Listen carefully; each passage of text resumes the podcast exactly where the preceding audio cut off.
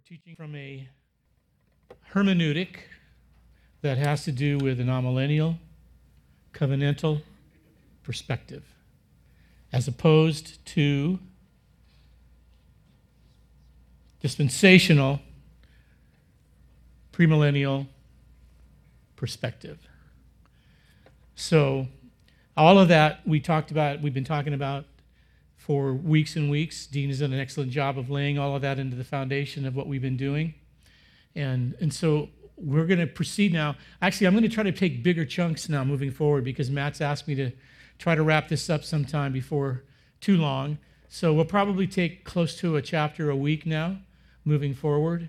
And, and it's going to be self explanatory in the sense that because of the foundation that we've laid, it'll make sense to you easily to, to kind of understand what we're going to be looking at. So, just by way of quick review, chapter 8 is going to begin what's probably the third uh, major section of the book of Revelation. So, chapters 1 through 3, somebody remind me, what, was, what were those speaking of, just briefly? The letters to the churches.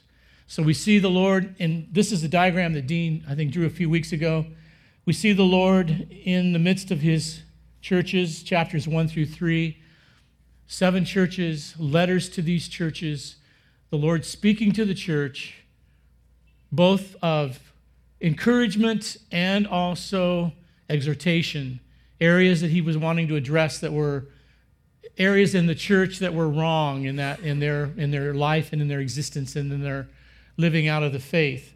And we know that those seven churches, though they were specific churches that were existing obviously in that time, are representative also of the church through the age. In things that we, as the church age, we've seen them repeated over and over again. And even in our day, we see a lot of these things uh, obviously are, are still existent in the church today. But in the midst of them, we see the Lord in the, in the, in the middle of the churches, and He's got the churches in His hands he is Lord of his church, and he is working in his church to bring about his eternal purposes. And then we saw, beginning then in chapters 4 through 7, the seven seals were being opened on God's scroll. And these seals are visions uh, that, that John is receiving, apocalyptic vision of history, of a whole, the whole scope, if you would, of world history. And there are four horsemen on four horses, and they're bringing four apocalyptic declarations, if you would, of what is going to happen, listen again, throughout history. Throughout the history of the church on the earth, we see these, these four horsemen. And what were they representing? Anybody remember? Peace. What's that? Lack of peace. Yeah. Pestilence. Conquest, war. And then death. Death and Hades and destruction. And so that they, you could, it doesn't really matter specifically so much. They're general in the sense that it represents what man has experienced and is experiencing and will continue to experience on the earth. So this is chapters four, and then five. The seals are opened. And in chapter five, something takes place. What happens in chapter five?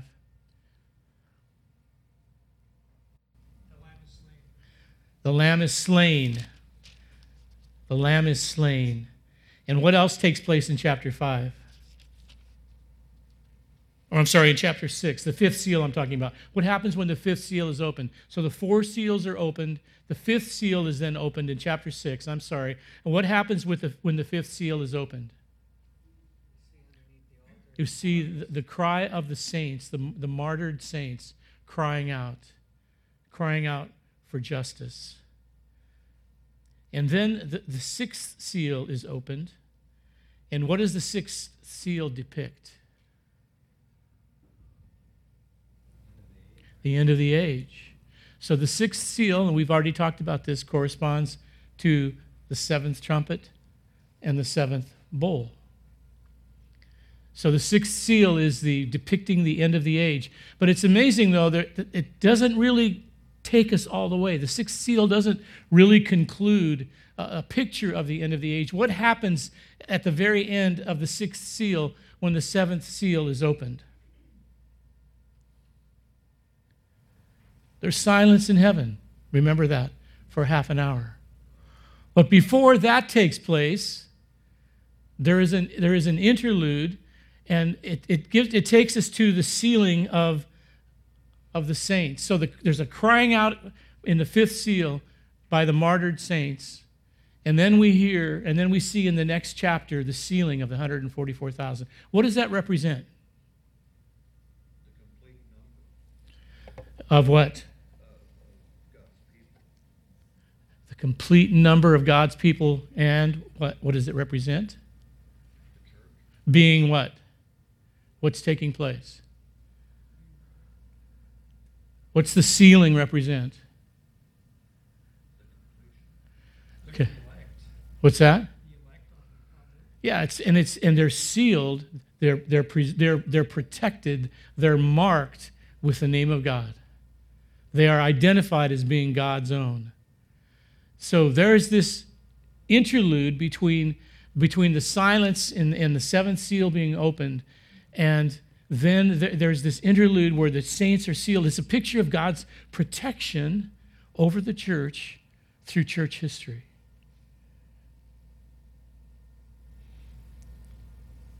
And we see in this, in this chapter 7, when this takes place, we see this, the, on the earth, we see the saints on the earth, and we see saints in heaven crying out, crying out in worship and in praise to God. So, so we have this picture of, of, of, of these, these seals and, the, and the, the apocalyptic purposes of God that are going to take place sovereignly on the earth throughout the church age.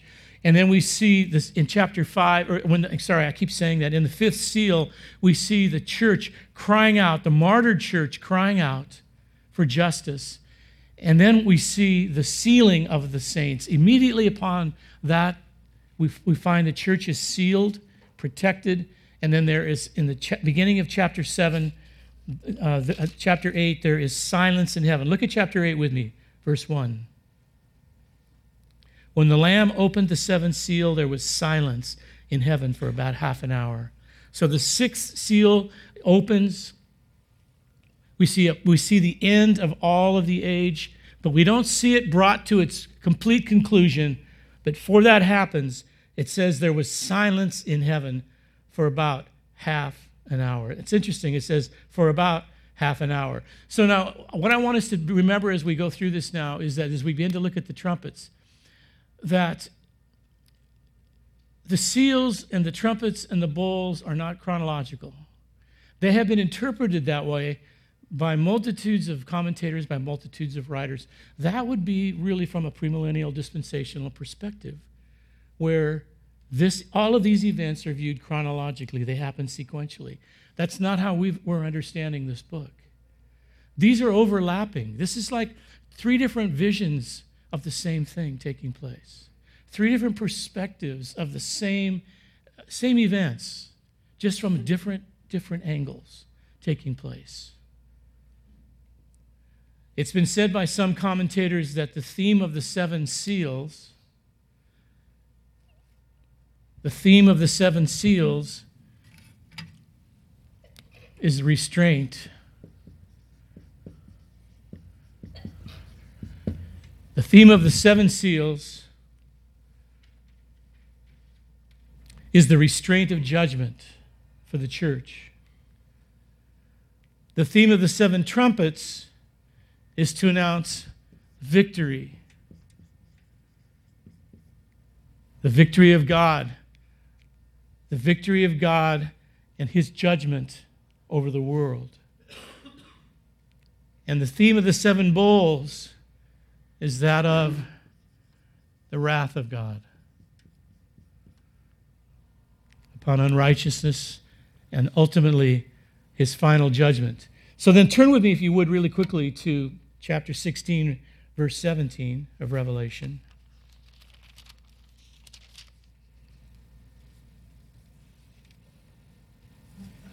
Because as the seventh bowl is poured out, Revelation 16, verse 17, it says, the, the seventh angel poured out his bowl into the air, and a loud voice came out of the temple from the throne, saying, and this is amazing, it is done. So we have this, we have this this, this panoramic view of history with the four horsemen and the seals. The fifth seal is the cry of the martyred church. The sixth seal is opened, and it is the judgment of God. Final judgment, the final end of all things. But before we see it brought to its full conclusion, it, we see that there's silence in heaven for about a half an hour. This, and, and we know now that the church has already been marked, the church has been sealed, the church has been identified, the church has been has been promised. It's received its inheritance of the down payment of eternity in the Spirit. All of that is representative of, in chapter 7, of the sealing of the 144,000 on the earth, and they're being worshiping God, and then the picture of heaven and the saints in heaven worshiping God. It's the church already now, the, the, the triumphant church, the elect of God we see in chapter 7. And then chapter 8, as we begin to look at the trumpets and the, and the seventh seal is open, it says there's silence that's, this, is a, this is a really interesting part of this whole uh, storyline. What does the silence in heaven mean? What does it represent? And I think when Dean talked about it, he kind of went through it quickly. I want to go back to it a little bit and, and talk about this silence in heaven. It's as though there's almost like there's a sense of awe of what's taken place up to this point. And, and John is catching it. He's heard the saints in heaven singing and crying He's and worshiping. He's heard the, the martyred saints who's, who were below the altar, their souls below the altar, crying out for justice. And we see this, the seventh, the sixth seal opened, and the and the, the pouring out, the final judgment of God, and then suddenly there's silence. It's as, almost as though it's almost as though there is there is awe, but instead of seeing like the full fury of judgment, we get silence. Before any trumpets are blown, anything takes place, there is silence for half an hour. And it says, let's look in chapter 8 now. Let's read this together now, beginning in verse 1.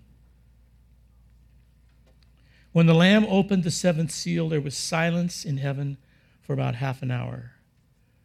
Then I saw the seven angels who stand before God, and seven trumpets were given to them and another angel and came and stood at the altar with a golden censer and he was given much incense to offer with the prayers of all the saints on the golden altar before the throne. So there's seven trumpets with seven angels with seven trumpets and then there's another angel now standing there with a golden censer.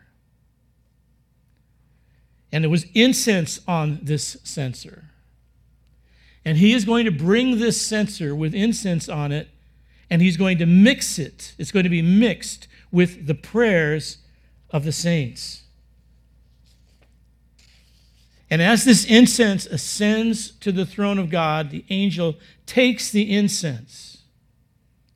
Look what it says in verse 4 And the smoke of the incense with the prayers of the saints rose before God from the hand of the angel. And the angel took the censer and filled it with fire from the altar and threw it on the earth. And there were peals of thunder, rumblings, flashes of lightning, and earthquake. Now, so as I was reading this and studying this, I'm going, what does this mean? Interesting, in, in Luke 12, the Lord Jesus said this when he was on the earth amongst his disciples. In verse 49, he said, I came to cast fire on the earth and would that it were already kindled. So Jesus is prophesying, in a sense, very clearly, what John is now seeing as this fire, this fire from heaven, is thrown to the earth as a result, listen, of incense mixed with the prayers of the saints brought before the throne of God that have ascended, the aroma of it ascending before God.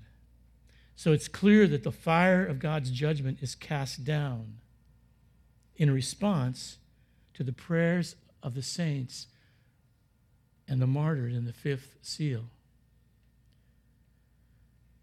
This, this fire being thrown to the earth. And we're going to see now in, in the trumpets being blown, we're going to see what this fire looks like.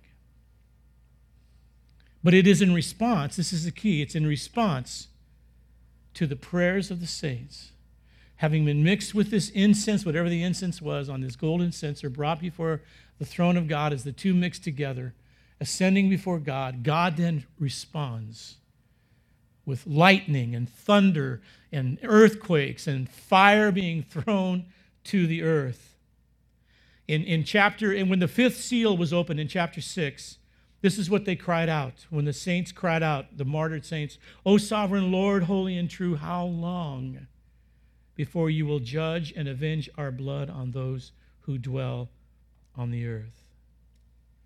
So, in the judgment of the seventh seal being opened, and during this time of silence that John now is, is experiencing, where there is silence in heaven, the Lord is responding to the prayers of his martyred church, of his people.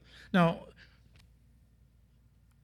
I think Dean, when he was teaching through the fifth seal and the cries of the saints under the altar, the souls of those martyred, was speaking of all believers, probably. It represents all Christians who have died in faith. But it definitely also definitely represents those who have been martyred for their faith. But isn't it the cry of our hearts, even as believers today, Lord, how long? How long until you avenge? How long until you deal with injustice? How long until injustice? How long until you deal with unrighteousness? I know that's my cry I often find my heart crying out, Lord, how long? When we see what's going on in the world around us. So I really think that the silence that's represented here in, in the beginning of chapter 8 shows, listen to this, the importance and the vital role that prayer plays in the eternal purposes of God. Prayer is the means by which God accomplishes his purposes in history. That's what this is showing us. The saints cried out.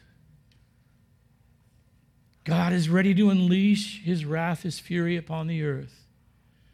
And then there is this picture that John sees of what has caused this to take place.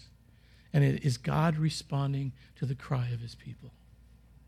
It's God responding to the prayers of his people, vindicating them, avenging them and what has happened in their lives on the earth throughout history. Prayer is the means by which God accomplishes his purposes in history. There's such a mystery in that, isn't there? Because we know, on the one hand, that God doesn't need us, that God is not dependent on us in any way. But there's another important, amazing reality is that God uses us to accomplish his eternal purposes. Not just through our earthly lives and our obedience and whatever we do, but probably even more importantly, through our prayers. And I'll be honest with you, I don't always remember this. I don't always have a great sense of the, of the importance of my prayers. Because we pray them and we don't always see results. We don't have answers that we feel are adequate to what has been in our heart, maybe. Or maybe it takes so long. Or maybe they just never seem to be answered, but they really are being. We just are not aware of it. But the greater reality is that it is, it is God's will that we would pray because it's his what we see here in Revelation, clearly chapter 8, it's what moves his heart to bring about his purposes. I think so often we are caught up with what we can do, what we have to do. We have to resist sin in our lives, true. We have to make right decisions. Yes, we do. We have to we have to live our lives in a certain way. Yes, we do. We have to stand against evil. We have to stand against unrighteousness, waging war in a sense against evil. That's true. But Revelation here, this, this text clearly places prayer first and our activity second our effort second. Prayer is actually more powerful, more important even, than our activity. And I really think, if we're honest, we have those things reversed in our minds. We always think what we need to do, and then prayer might come down the road somewhere else. But this is teaching us a really important principle. If we catch nothing else in this text today, this is it. Is the power and the importance of prayer. Listen, to accomplish the eternal purposes of God, to the prayers of his people. This moved the hand of God. This, this, this, this seventh seal being opened is, is the picture of God responding to the prayers of his church. Prayer is an appeal to the sovereignty of God in accordance with the will of God. Prayer is an appeal to the sovereignty of God in accordance with the will of God. Now, I'd say that I believe most of us in this room today have a pretty good idea of what the will of God is today. Not specifics for your life, perhaps, but generally in terms of God's plan and God's desires for mankind, for His church. I would say most of us have a pretty clear idea of what the will of God is. So when we pray, then we must pray. When we come together Tuesday nights once a month, seems totally inadequate. When we come together once a month on Tuesday nights to pray, we're praying according to the will of God and we're appealing to the sovereignty of God to accomplish his eternal purposes. Because God has put in our heart an understanding of what he wants to do. So, yes, we can pray for ourselves. Yes, we can pray personally and, and, and individually, and that's a good thing to do. It's a good thing to do that. But this, this prayer here in, in chapter 8 and the response of God to it, and it, it moving the hand of God to the point where in this, these trumpets now are representing the response of God to the prayers of, of his people, in one sense, we'll see, is a result of a, of a different kind of praying of understanding. Lord, we know what your will is. We understand what your purposes are, what you want to accomplish, and what you've promised to do in Christ for mankind. And now we pray, Lord, according to that will, that your hand would move, that you would do, oh God, what, what you have promised you will do. And we cry out, Lord, for justice. We cry out for righteousness. We cry out, Lord, that you would be glorified on the earth that your kingdom would come and your will would see that's the heart we pray as we as and, and god it moves that moves the heart of god. And by the spirit of god we even understand it in more depth. We understand it with more clarity. He gives language to it as we as we pray. This is a really powerful interlude in the book of revelation that teaches us something that we just have to learn we have to hear You see, God takes more notice of the prayers of his saints than he does of the dictates and the decrees of any government. The prayer of the little lady in her prayer closet is more powerful than the decree of any president or any dictator or any king.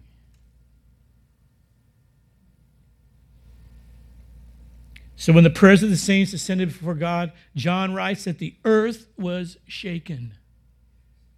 This is what moved the hand of God. And the symbolism of thunder and lightning and earthquakes are the same as when God came upon Mount Sinai in Exodus 19. It was so frightening, it was so powerful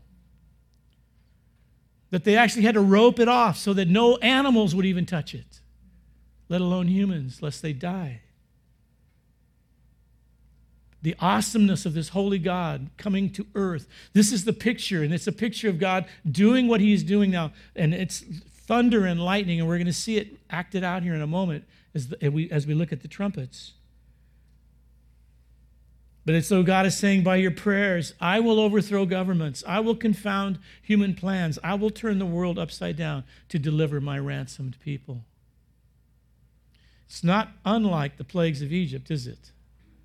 And we're going to see how similar these trumpets are, these four trumpets, to the plagues of Egypt in the book of Exodus.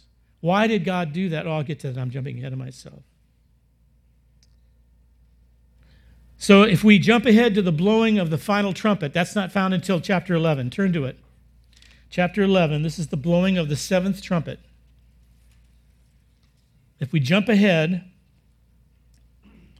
we find in verse 15 the seventh trumpet is finally blown. So we're in chapter 8. The seventh trumpet's not going to be blown until chapter 11.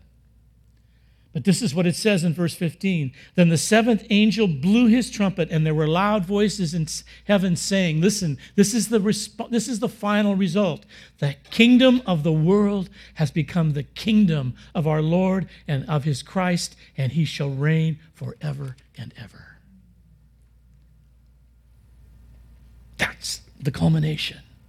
You see, that's, that is the goal. That's, what, that's where this is heading. That's what God's purposes ultimately are and will bring about. That the kingdoms of this world have become the kingdoms, the kingdom of our Lord and of his Christ. And he shall reign forever and ever.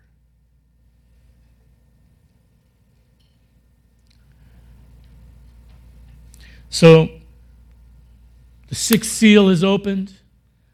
We see the judgment of God beginning to be poured out. He goes to the seventh seal, right when it's opened, suddenly there's silence.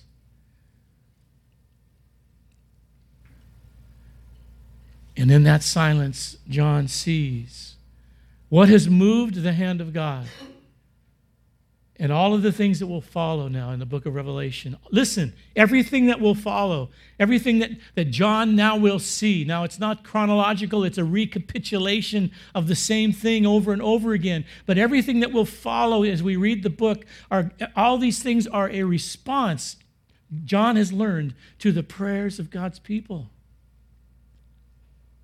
moving the heart and the hand of God.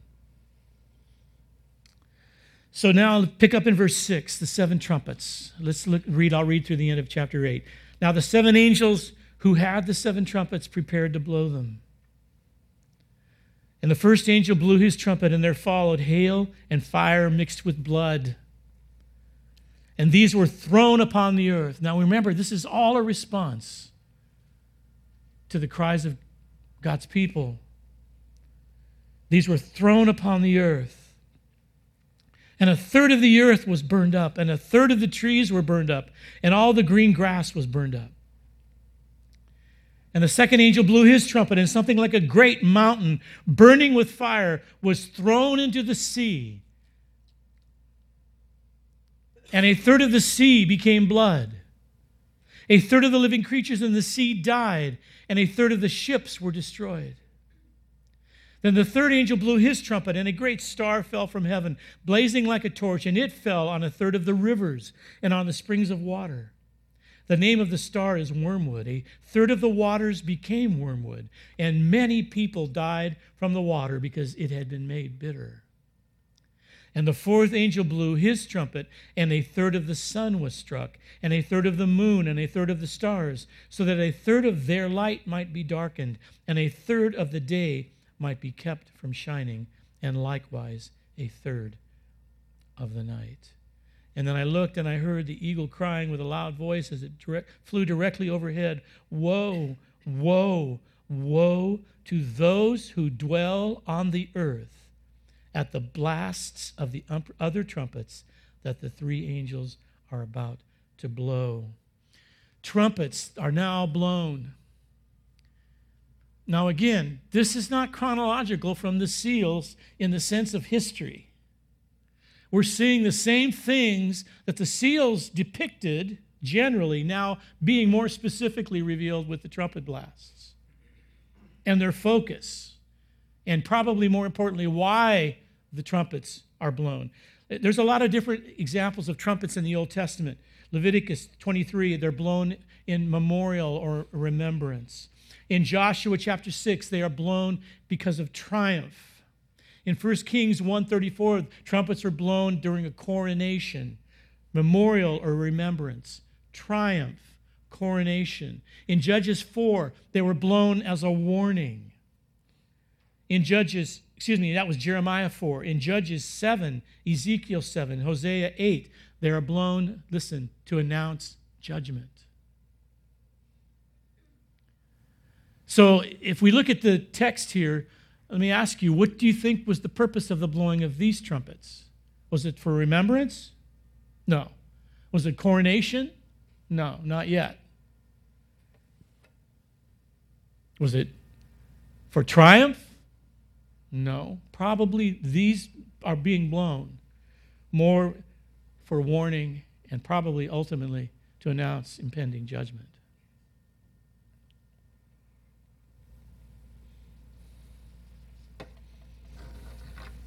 And so we're going to see pictures of judgment here as we've read these four trumpets, these first four. So the first one, interesting. This first trumpet, hail and fire mixed with blood. Now, right away, you got to know that this is not literal. There's no way that you would ever think we're going to see blood being poured on the earth from heaven. It's not literal. This is symbolic. It's metaphor. And John is looking back to Exodus and to the plagues of Exodus and what took place in the, in the plagues of Exodus with blood. The Nile turned to blood. But here's the difference, though. What John is seeing, unlike what took place in the book of Exodus, Exodus was focused on one nation. What John sees now affects many nations. It is a, is a larger, broader perspective of what God's judgment will bring. It's a third of the earth that's affected, the trumpet tells us. So it's limited in its devastation, but in a way that affects the earth in a much broader sense than what the plague did in Egypt, because it was only one nation. Now it's affecting the lives of multitudes of men's, men and women.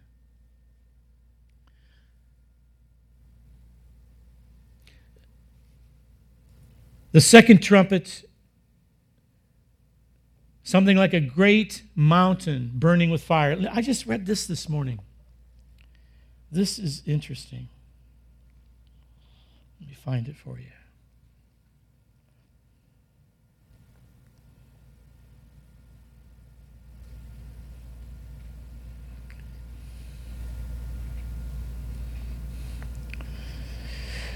This is an article that was written this morning in the Washington Post.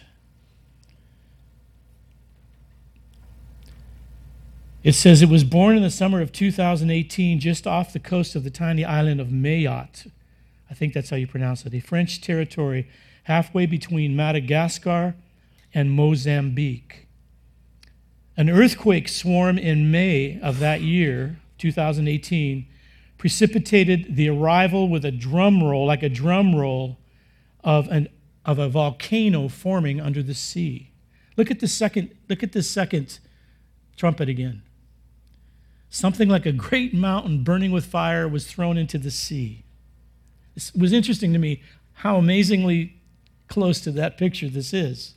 It says, For months, this underwater volcano announced its birth with mysterious cries a low seismic humming too faint to feel, but it wasn't until November 11th, 2018 that anyone noticed.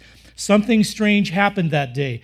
Seismic waves traveled all over the world to Kenya, Chile, Canada, Hawaii, nearly 11,000 miles away, with a humming that grew louder and louder and longer, lasting up to a half hour. This is most odd a most odd and unusual seismic signal, a New Zealand earthquake enthusiast wrote on Twitter. This post caught the attention of seismologists worldwide as they tried to pinpoint the source of the bizarre droning frequency. It was coming from the coast of Mayotte. Mayotte.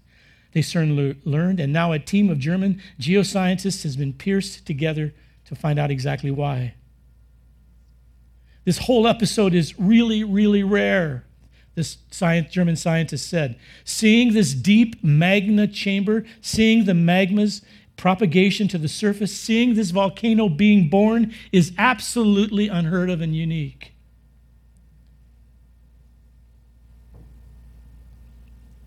And he goes on to just describe exactly how it took place. Deep in the crust of the earth, the magma was stirring. A pocket of magma decided it wanted to erupt, and so it started heading for the surface. You see, these, there's all kinds of things throughout history, and I'm going to look at more of them here in a minute, of, of things that are very much in accordance with what these trumpets are representing. A third of the sea became blood and dried, like the Exodus plagues, chapter 7. At the third trumpet, a great star falls from heaven, touching the water, the fresh water. So not only is the ocean polluted, but the fresh waters are polluted,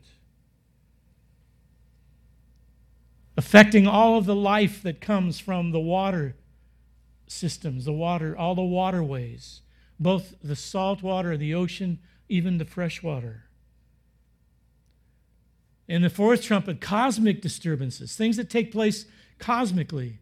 I just read the other day, this is interesting too, that the sun, as far as they could tell, there had been no sun spots, nothing that was taking place on the face of the sun for the longest period of time that they had ever been able to track in history. There's always some kind of an explosion, or they call it a sunspot, on the sun that they record to go off daily. And I forget how many days in a row it was. I read this probably about a month ago, where the scientists were going, there has not been any activity on the sun for longer than we can ever remember having been recorded. They didn't know what it meant. They didn't know why that was the case, but they simply were recognizing that it was happening. Now, I haven't read anything recently about it, so it probably the, the sun is, you know, doing what it normally does. But it's just interesting that we see things that, that are happening on the earth, even in the heavens, that scientists are now brilliant, can recognize and can see and can begin to gain some kind of scientific understanding of, but they really don't have any ability to control any of it or to do anything about it. These things have been happening throughout human history because nothing is outside the sovereign God's control. There is no such thing as a natural disaster. Of course, it happens in the natural realm, but nothing is happening by chance. Hear this. We're talking about a biblical worldview here. Nothing is happening by chance. Nothing happens apart from God's sovereign purposes and God's hand. This is, this is the Christian worldview. And this has been happening throughout human history.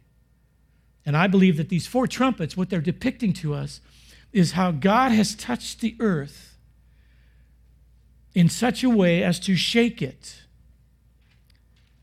It's the trumpet blowing, announcing announcing impending judgment across the whole earth. But right now, in the trumpet blast, it's only been in history. Now it's been limited. It's been, it's been, it's only had a certain a, a scope in its effect on the earth, but it has taken place. Let me read these to you. Any, any easy Google search, you can bring these up yourself. A list of the 10 deadliest disasters recorded in history, from the lowest to the highest. Aleppo, Syria, 1138, an earthquake, 230,000 killed. The Indian Ocean in 2004, do you remember that one? The tsunami, 230,000 approximately dead. An earthquake in China, 1920, 240,000 dead. Another earthquake, 1976, 242,000. In 526 in Antioch, Syria, 250,000, an earthquake. A cyclone in India, 1839, 300,000. An earthquake in China, listen to this, 1556, 830,000 dead. A cyclone in Bangladesh in 1970, from anywhere from 500,000 to a million died. A flood in China in 1887, up to 2 million died. And another flood in China in 1931 they say anywhere between 1 and 4 million people died. Just the other day, there was another earthquake, Puerto Rico, series of earthquakes. New Zealand had a volcano that blew about a month ago. Did you read about that? Wiped out a whole village. See, all of these things are happening across the face of the earth. And, and the news will, re, will look at them and they call, listen, this is this interesting. What do they call them at times? Especially the insurance. What's the insurance call it? Or an act of God. That's the language. It might even be written in, in one of your insurance policies. It's an, it's an act. What's, what is it in French? Force majeure. That's what we say in the refinery business when something happens. It's an act of God. It's an act of God. An act of God. And, and really, that is exactly what it is. But it would be very politically incorrect to specifically say this was God's hand. Wouldn't it? You would not get away with that if you said God is beginning to judge mankind. But I'm going to tell you that's exactly what it is. That's what this picture is showing us.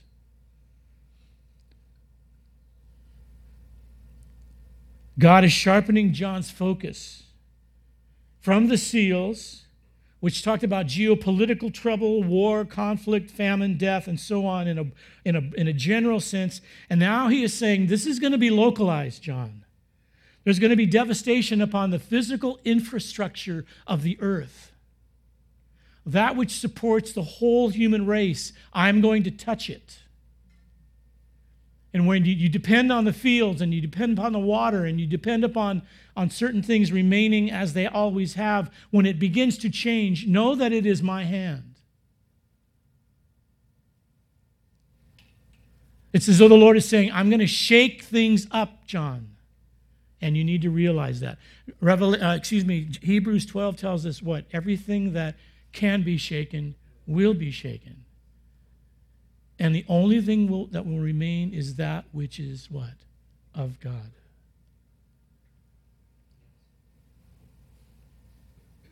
So there's two things that I think the Lord wants us to, to learn from this. And we need to wrestle with. There's a connection between this, as I said, and the plagues of Egypt, the, what John sees in the plagues. And the plagues help us, uh, helps inform us of God's intention, of what He's revealing regarding his judgment on the earth with regards to natural disaster. The first thing is, is that he is judging mankind.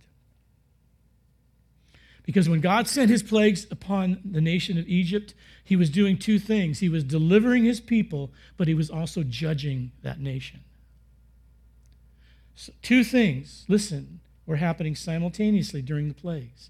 He was delivering his people. We already read this. This is in response to the prayers of the saints in the fifth seal. It's God avenging his church. You think God doesn't love his church? You think that we're just some, you know, small little thing in the scheme of things in Sacramento? No. I mean, we see picture here of God shaking the whole earth in response to the prayer of Colleen Kashawagi.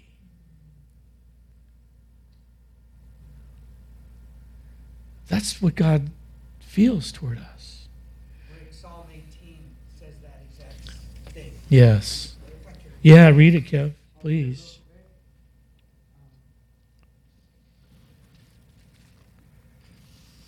So this is us. The cords of death encompassed me. The torrents of ungodliness terrified me. In my distress, I called to the Lord and cried to my God for help. Then the earth shook and uh, quaked. Yeah. The foundations of the mountains trembled and were shaken because he was angry. Why? For us.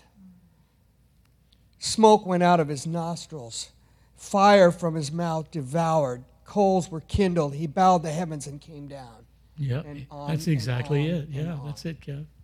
That's exactly it. That's excellent. So God is delivering his people, but he's also judging Egypt because Pharaoh had hardened his heart. The scriptures tell us that God hardened Pharaoh's heart, but God hardened a heart that was already hard. He just gave it over to his heart, its hardness. So if, if that's a theology of the Old Testament, can we believe that it carries into the New? What do you think? Yes. Look, with, look at uh, Romans 1. This is amazing to me. Romans 1, I love this. Verse 18.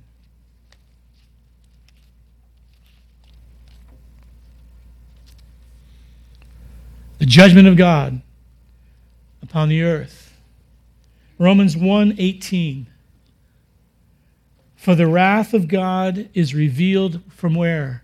From heaven against all ungodliness and unrighteousness of men who by their unrighteousness suppress the truth. Or it reads in some other translations more literally, the wrath of God is being revealed from heaven. It is currently happening, Paul said. This is what John is seeing a picture of. He's seeing the wrath of God being revealed from heaven against all unrighteousness.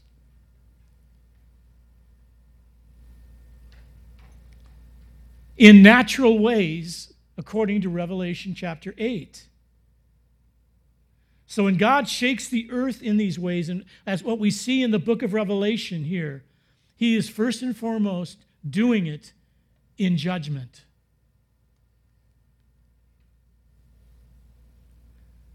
Now, this represents a biblical conundrum and, and something that we need to just quickly talk about. Because we hear this said and we say this ourselves. How sad for all these innocent people. This is one of the major complaints against God by unbelievers an apologetic dialogue if you're trying to share your faith with someone and you say God is good and loving, what is their response? How can he let these things happen? And what's the inference? Because these people are innocent. Because in terms of being innocent, there are none in relation to God. That's not a biblical understanding. That is a human sentiment. These poor people. Look at John 3. You guys know John 3:16, right? Someone quote it to me.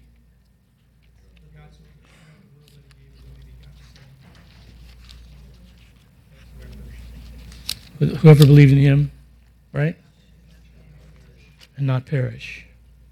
Okay, we know that scripture. We quote it and we rip it out of context. Because let's read what it goes on after this. Verse chapter 3, 16. For God so loved the world that he gave his only Son, that whoever believes in him should not perish, but have eternal life. For God did not send his Son into the world to condemn the world, but in order that the world might be saved through him. Verse 18, listen. Whoever believes in him is not condemned, but whoever does not believe in him is condemned already because he has not believed in the name of the only true God. He's already condemned. There are no innocent before the Lord. There are none who are righteous. Every man, woman, and child born into this world is born into it condemned in sin. Man is not innocent before God, ever. No man. No man is, is, is, is good enough before God to be declared innocent by nature. And you see, without understanding this, the gospel doesn't make any sense. That's why we are moved to preach it, to teach it, to speak it. So God is judging man in his rebellion and in his unbelief, in his idolatry. And he does it by sweeping him away in great natural disasters as well as through war, geopolitical conflict. That's the hand of God. No, that's, that's the evil of man in war. Yes, it is. But sovereignly, ultimately, we've already read in the seals that it's a horseman who has been released to make war. And these natural disasters we see are trumpets that have, John has seen as having been blown of impending judgment. We can't view natural disaster as random, arbitrary acts that occur in an uncontrolled universe as a result of some spirit of Mother Nature that has no specific design or purpose. Mother Nature, a spirit of Mother Nature, Earth Day, idolatry. And God, in his, in his wrath against unrighteousness and evil in the heart of man, man born condemned in their sin already, in response to the prayers of his people crying out for, for justice and for the will of God to be done, sweeps his hand across the earth. And he begins to warn and announce that this is where things are heading. This is only the beginning. You see, the man, this concept of the earth and Mother Nature and this natural disaster being caused by some natural thing taking place is atheistic and evolutionistic. And it's not biblical. Because these things we here see clearly here are, are specific in the sovereign design of God to deal with the wickedness in the heart of man.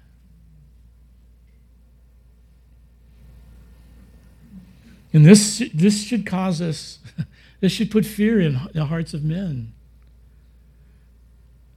to realize this God is an awesome God, and it should move us in our hearts to, to, to have the gospel uh, continue to go forth. I got a lot more to say about it. We're going to have to quit for today. You guys all right? I know this is a really encouraging teaching, but it's so important to know. It's so important. Because, and I really hope that it moves you and moves us to prayer more.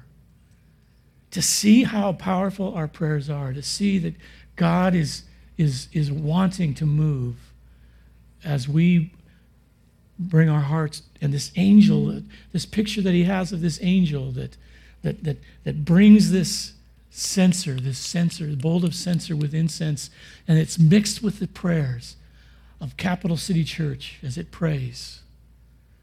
And it comes before the, the throne of God, and God is moved by it. And this is interesting, and I'm just going to say this as I close. God's response is not to go, oh, my poor church, I'm just going to come along and I'm just going to make them happy and I'm just going to give them everything they need. And gosh, I don't want him to be sad and I don't want him. What does he do? No, that's not what he does. He just moves his hand and he just he touches the earth. And Mount St. Helens explodes. and sets off who knows what into the atmosphere, right? That does who knows what for countless how many years. And Chernobyl, Chernobyl melts down. I don't know if you guys saw that special. It was last year on Chernobyl. It was really well done. To see the effect of what took place through Chernobyl. How close that was to polluting the earth and for sure at least a third of the earth, just like the trumpets prophesied, had it reached the groundwater. I mean, seriously, that, this is the hand of God. This is the hand of God. Japan and the, and the tsunami and the earthquakes and the nuclear facility being shaken to the point now what's going on, what's going into the water now around Japan. Do you guys, do you guys follow this stuff? Do you read it? Or do you just stick your head in the sand? No, I'm, I'm serious. I know a lot of Christians don't want to think about these things because it scares them. We need to know what's going on on the earth because God is on the move. And I want to see the hand of God and I want to know what God is doing so that I can put my prayers to it. They were finding radiation levels in fish, in commercial fishing that they can't use. Yeah. Yeah, we've been told already, you know, don't eat fish that are caught in certain parts of off the coast of Seattle or somewhere up there, in the Pacific Northwest, because of the radiation from the nuclear plant in Japan.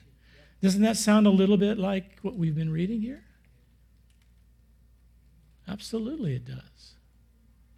Father, thank you. We, we thank you that you are on the move. We thank you, Lord, that, that your eternal purposes are being worked out on the earth, even as we rose this morning.